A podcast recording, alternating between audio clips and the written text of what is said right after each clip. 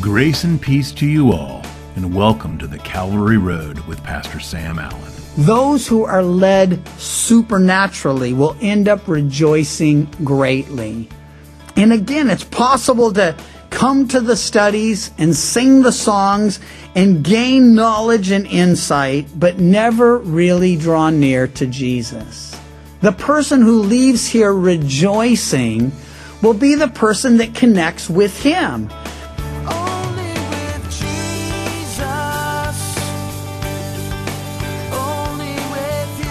As Pastor Sam finishes up his message, Wise Men Worship Him, we see several different reactions to the birth of the Messiah. Some rejoice and worship, some are threatened, and some just don't seem to care. 2,000 plus years later, this has not changed too much now, has it? It's possible for us to study diligently, to be orthodox doctrinally, and yet never get past the Word and get to the Lord. It happens sometimes whenever religion is substituted for relationship. That's what can happen. And here's a group of guys that, man, they could have discussed any pas- passage of Scripture. They could have debated any passage of Scripture. They knew it inside and out. But, but here's the amazing thing. While the Gentiles from the east came to worship, and Herod set his heart and mind to try to destroy this child that was born. We'll see that in the story in just a moment. These religious guys were just indifferent to Jesus. They knew where he would be born. They knew it would be the time, they were near the time of his birth. And so the very fact that people are coming asking should have caused them to say, let's go check it out as well. But they were satisfied with their studies and satisfied with their doctrines, and they weren't really interested in Jesus. And I want to say, man, make sure that doesn't happen to you. Make sure that as we worship, you're not just looking on or checking it out or, or judging it. Sometimes that happens to us. Being a musician, when I go somewhere, conference or to another church when I'm traveling, I can't help but notice the worship leaders and, and, but I have to shake that off and remind myself, hey, it's not about the music. It's not about the songs. It's not about those people. Lord, it's about you. I'm here to worship you. And if we gather and you don't enter in to worship, and I mean in spirit and in truth, inwardly and in reality, then you're really missing why we're together. Now, you may be, you know, not much of a singer. The Bible just says, make a joyful noise. And God receives that. Somehow it translates to Him as something beautiful and wonderful, a sacrifice of praise. And so join us as we worship and understand that worship is far more than singing songs. That's just one way, one way we worship the Lord. Well, Herod is troubled and paranoid. The, the wise men are there to worship. The scribes and the, the priest are indifferent completely. And so they say, hey, it's in Bethlehem in Judea. Thus it is written in the prophet, you Bethlehem in the land of Judah are not the least among the rulers, excuse me, of Judah. For out of you shall come a ruler who will shepherd my people Israel. Now you have to know again, all of these details would be even more troubling to Herod. Why? As I already shared, he was a usurper to the throne. He was not a descendant of David. He wasn't even a descendant of Jacob, but he was far from a shepherd. There were some things he did right. I don't want to paint a picture of Herod the Great as absolutely without any, you know, goodness or kindness in him. When the people were struggling financially and the crops were failing, he'd lower the taxes. There was a time where he melted down his own gold to make sure that people had food during a time of famine. He did some good things. But that's sort of deceptive and dangerous too, isn't it? Because there are a lot of people today that say, well, I've done some good stuff. I mean, I'm certainly no mass murderer. I, I, I don't lie. I don't steal. I don't cheat. I'm a moral person. I care for others. And, and Herod, with the exception of being a murderer, probably had a lot going for him. Now, I bring this up because he is so important in the story, but it won't be long before he passes off the scene. And Herod, we're told in verse 7, when he had secretly called the wise men, depart, determined from them what time the star appeared. And he sent them to Bethlehem and said, Go and search diligently for the young child. And when you found him, bring back word to me that I may come and worship him also. There's nothing more hypocritical than a pretense of wanting to worship when what's in your heart is murderous and, and hateful. And that's really where he was at. It doesn't matter if it was motivated by fear or ignorance or hatred. He had a heart that was like Satan's, a murderous, treacherous heart. And so when they heard the king, they departed. Behold, the star which they'd seen in the east went before them till it came and stood over where the young child was. And when they saw the star, they rejoiced with exceeding great joy. Now, this is a picture for us as well, and I so appreciate it. Those who are led supernaturally will end up rejoicing greatly. And again, it's possible to come to the studies and sing the songs and gain knowledge and insight, but never really draw near to Jesus. The person who leaves here rejoicing will be the person that connects with him. Not just says, man, I learned some things I never knew. I'll be able to, you know, deal better on those little Christmas quizzes next year. The, the, bottom line is there's a lot we can learn as we gather together. And, and hey, that's the purpose of our gathering together. We want to study and know the Word of God. Why?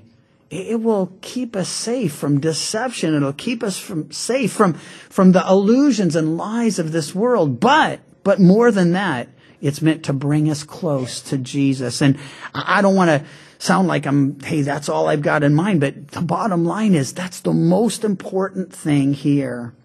Well, he says, I want to worship too. Not really. He wanted to destroy Jesus. Then we read in verse 9, when they heard the king, they departed. Behold, the star which they'd seen in the east went before them. So here, guidance again. And we find this supernatural leading to Jesus. This isn't just a star somewhere out there. This star goes before them and it comes and stands over where the young child was. It reminds me of when they built the temple and the Shekinah glory of God descended on the temple and it says it was so intense the priests couldn't go in and do their ministry. The presence of God. A glorious, illuminating presence. And here, they're led by, directed by this star and brought to the feet of Jesus. Now, I already mentioned to you, he's in a house. He's a young child. Some time has gone by, perhaps as much as two years. We'll see that in a moment. But when they saw the star, they rejoiced with exceeding great joy. And when they came in, they saw the young child, verse 11, with Mary, his mother, and fell down and worshiped him. See, that's what they had come to do. Herod's out to destroy. The religious establishment, indifferent. They don't care. But man, these guys came a great distance. With something in their heart, they want to worship the one born King of the Jews. They want to worship the one who would rule and shepherd his people. And so they fell down and worshiped him. And when they opened their treasures, they presented gifts to him, gold, frankincense, and myrrh. Now, you gotta again put yourself in Joseph and Mary's position here. Gold, that's a wonderful gift. They're gonna need to be supported. No doubt the transitions they're going through make it a little bit difficult for Joseph to immediately supply their needs. So the gold's gonna come in handy.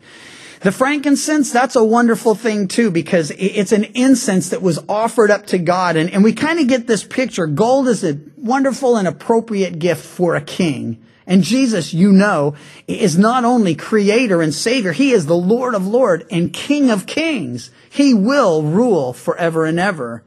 And, and so they bring him gold, fitting. They bring him frankincense and, and I'm sure that that was appreciated, but myrrh, it's a rather bizarre and morbid gift for a child. It'd be like me coming to your home and you have a little baby. I bring you embalming fluid. That's what it was used for, you see. But it's prophetic again. Gold for the king, frankincense for the priest, myrrh for the one who came to sacrifice himself. You see, even at this point, the cross is looming. Mary knows it's coming. Joseph knows it's going to happen. And eventually Jesus will understand that's what he came to do, to suffer and die for each of us, to lay down his life that we might have life eternal and life abundant. And so they come to worship and they open their gifts, gold, frankincense, and myrrh. Then being divinely warned in a dream that they should not return to Herod, they departed for their own country another way. And when they departed, an angel of the Lord appeared to Joseph in a dream saying, arise and take the young child and his mother, flee to Egypt and stay there until I bring you word, for Herod will seek the young child to destroy him. When he arose, he took the young child and his mother by night and departed for Egypt. And he was there until the death of Herod, that it might be fulfilled, which was spoken by the Lord through the prophet saying, out of Egypt I called my son. Now get this because it's a picture for us that is so practical. Joseph is instructed by the Lord to arise, take Mary, take Jesus, and get out of there fast. I love the fact that it says he arose and it was still night. He didn't even wait till morning, you see. He immediately, hearing the word of the Lord, arose and obeyed. And I'd like to suggest to you that there have been times in my life, well, I don't suggest it, I confess it.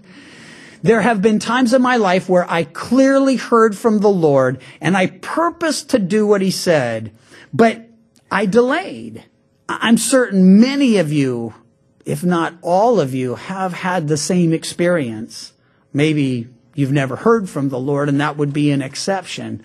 But if you know the word of the Lord and you know he's speaking to you and saying, I want you to deal with this issue. I want you to deal with this habit. I want you to begin this behavior. I want you to cease that behavior. I want you to change this attitude. I want you to do this and I want you to do it now. If that's happened to you and you've known it was him, you got past the page and the preacher to know God has spoken to my heart. If that's happened and you didn't immediately obey, I would think that you've probably suffered as a result and those closest to you have suffered as well. Because here's what I've learned and observed over these 24 years plus walking with the Lord is that immediate obedience always, always brings great blessing. But any hesitation on my part causes strife and stress and suffering and sorrow for me, for Pam, for my boys, for my extended family, for my church family. Disobedience is sin. And failure to obey immediately is disobedience. Well, you might think, no, well, I'm going to do it. But man, it's late at night. It's cold out. What would have been wrong with waiting till tomorrow? Well, we don't know when Herod's army would come, but we knew they were on their way. And they hearing the word, Joseph hearing the word, he heard, he arose, he obeyed. I'd encourage you, brothers, sisters, do the same. Well, at this point, Herod, seeing he was deceived by the wise men, was exceedingly angry. As paranoid as he had been earlier, now he is just seething with anger, visibly, tangibly. And he sent forth and put to death all the male children in Bethlehem and in all its districts from two years old and under, according to the time which he determined from the wise men. So he asked them, when did the star appear? And knowing they were coming to worship this Savior, this ruler, this King, this Christ. He had all the male children, two years old and younger, put to death. Such is the wickedness of man's heart. And when we read of such wickedness, we're like, how could such a thing happen? We read our newspapers and we wonder, how could such things happen? But God says the heart of men, deceitfully wicked. You know, sometimes people ask me, if God's so good, why does he allow so much wickedness? And the truth is, the wickedness in this world is a testimony that he told the truth about us. And it doesn't in any way change the fact that he's perfect, holy, gracious, merciful, good. He's long suffering, not willing any perish, but all come to repentance. That's why he's waited. That's why he's waiting. That's why sin continues. You know, the only way to stop sin is to wipe us out or, or to rapture us so we get those new bodies that aren't tempted and don't sin. But in any case here, Herod, hearing or seeing that these guys didn't return, he has all these children wiped out. Then was fulfilled which was spoken by Jeremiah the prophet saying, a voice was heard in Ramah lamentation, weeping, and great mourning, Rachel weeping for her children, refusing to be comforted because they were no more. Now, I want to come back and actually conclude with that verse and, and the couple verses that follow it in Jeremiah in a moment. It comes out of Jeremiah 31. I want to give you a word of encouragement and exhortation to conclude our time together. But before we do that, look with me at the end of the chapter. When Herod was dead, an angel of the Lord appeared in a dream to Joseph in Egypt saying, Arise and take the young child and his mother, go to the land of Israel. Those who sought the young child's life are dead. And he arose and took the young child and his mother and came to the land of Israel. And when he heard that Archelaus, Archelaus was reigning over Judea instead of his father Herod, he was afraid to go there. And being warned by God in a dream, he turned aside into the region of Galilee. And he came and dwelt in a city called Nazareth, that it might be fulfilled, which was spoken by the prophets, he shall be called a Nazarene.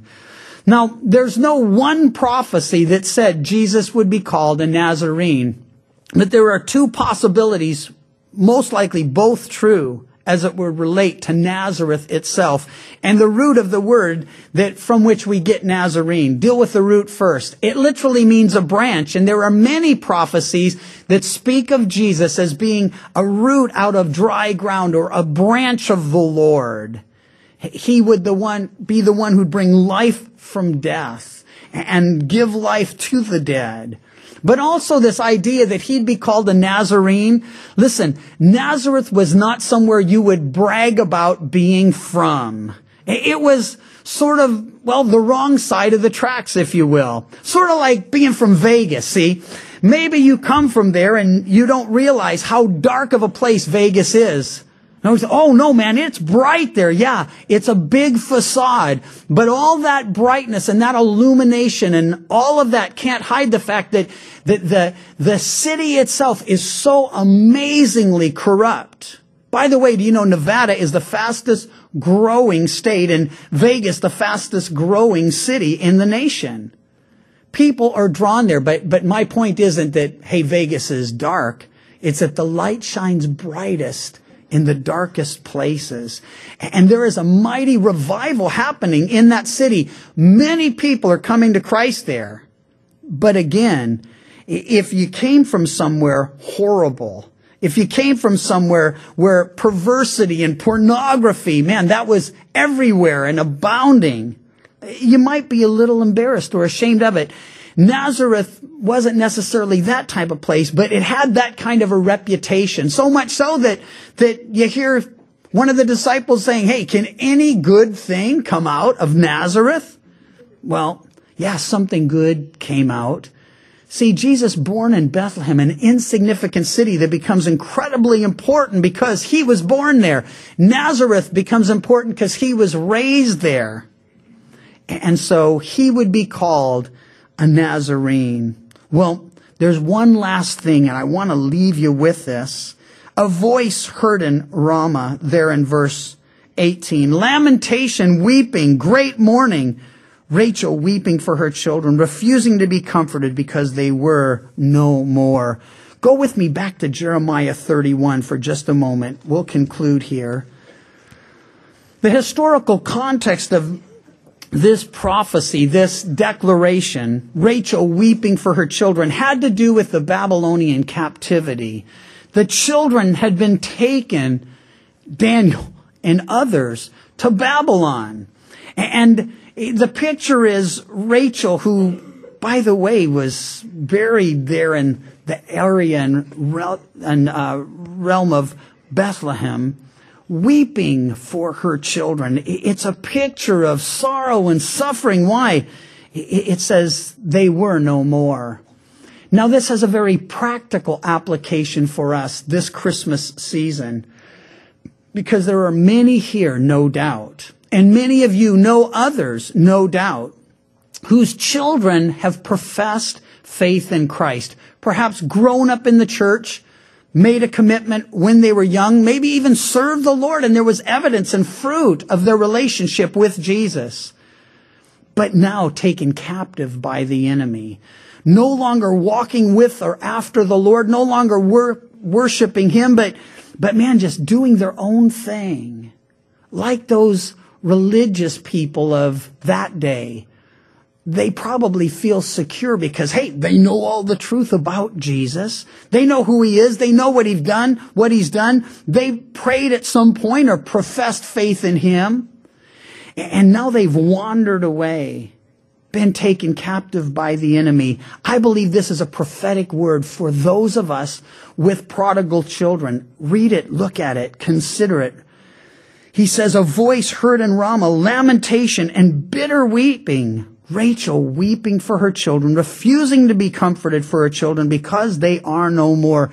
Now here's the word of encouragement and exhortation. Thus says the Lord, refrain your voice from weeping and your eyes from tears, for your work shall be rewarded, says the Lord. And they shall come back from the land of the enemy there is hope in your future, says the Lord, that your children shall come back to their own border. Now I understand the context. I understand that it was looking at the Babylonian captivity. Nevertheless, it's applied in Matthew's gospel far after that. And I believe today wholeheartedly that God would use this passage to encourage broken hearts. Those with prodigal children, refrain your voice from weeping, your eyes from tears. Your work shall be rewarded, says the Lord. They shall come back from the land of the enemy. There is hope in your future, says the Lord, that your children shall come back to their own border. Now it's possible, it's probable that some of you actually are those prodigal children. And you know, as you get older, you realize it doesn't matter how old you get. If your parents are alive, you're always a kid to them. That's why if you're 50, and I've known some families like this, you know, 50 year old guy, 70 year old dad, 90 year old grandpa, and grandpa's still telling dad what to do, and dad's still trying to tell you what to do. And so I'm not talking here only about teenagers or people in their teens or 20s or 30s. You might be 50 and be a prodigal child. If you're not walking with the Lord today, if you're not worshiping the Lord with all that's in you, then you've wandered away from Him. And today is the day of salvation. Come back to the Lord. Come back and, and worship Him, serve Him, dedicate your life to Him. The bottom line is, some here need to make a commitment to Jesus. For some, it's a first time commitment. You perhaps are realizing for the first time that if it's true that being religious isn't enough, then you're not secure. That, that even as the scribes and, and the chief priests, man, they, they had the information. They knew the word of God. They discussed it. They debated it. They considered it but it didn't lead them to Jesus. It didn't lead them to worship Him. As we look at the birth and the early life of our Lord, we cannot help but to see the amazing series of events that fulfilled what was prophesied to happen exactly the way it did. And we can walk away with our faith strengthened by that. But you also cannot help but worship the God behind it all and rejoice in what it means for you and for a lost world in need of a Savior. Join us next time as Pastor Sam gets into Matthew chapter 3. The Calvary Road is a ministry of Calvary Chapel Chico, and you can visit our website, ccchico.com, or download the CC Chico app to contact us and listen to other studies from Pastor Sam. You can also listen to The Calvary Road as a daily podcast by visiting thecalvaryroad.com. We'd love to hear from you, and until next time, may you find grace and peace as your journey takes you down at the Calvary Road. And your grace, it surrounds me, and your peace fills my soul. And your gift of salvation in your son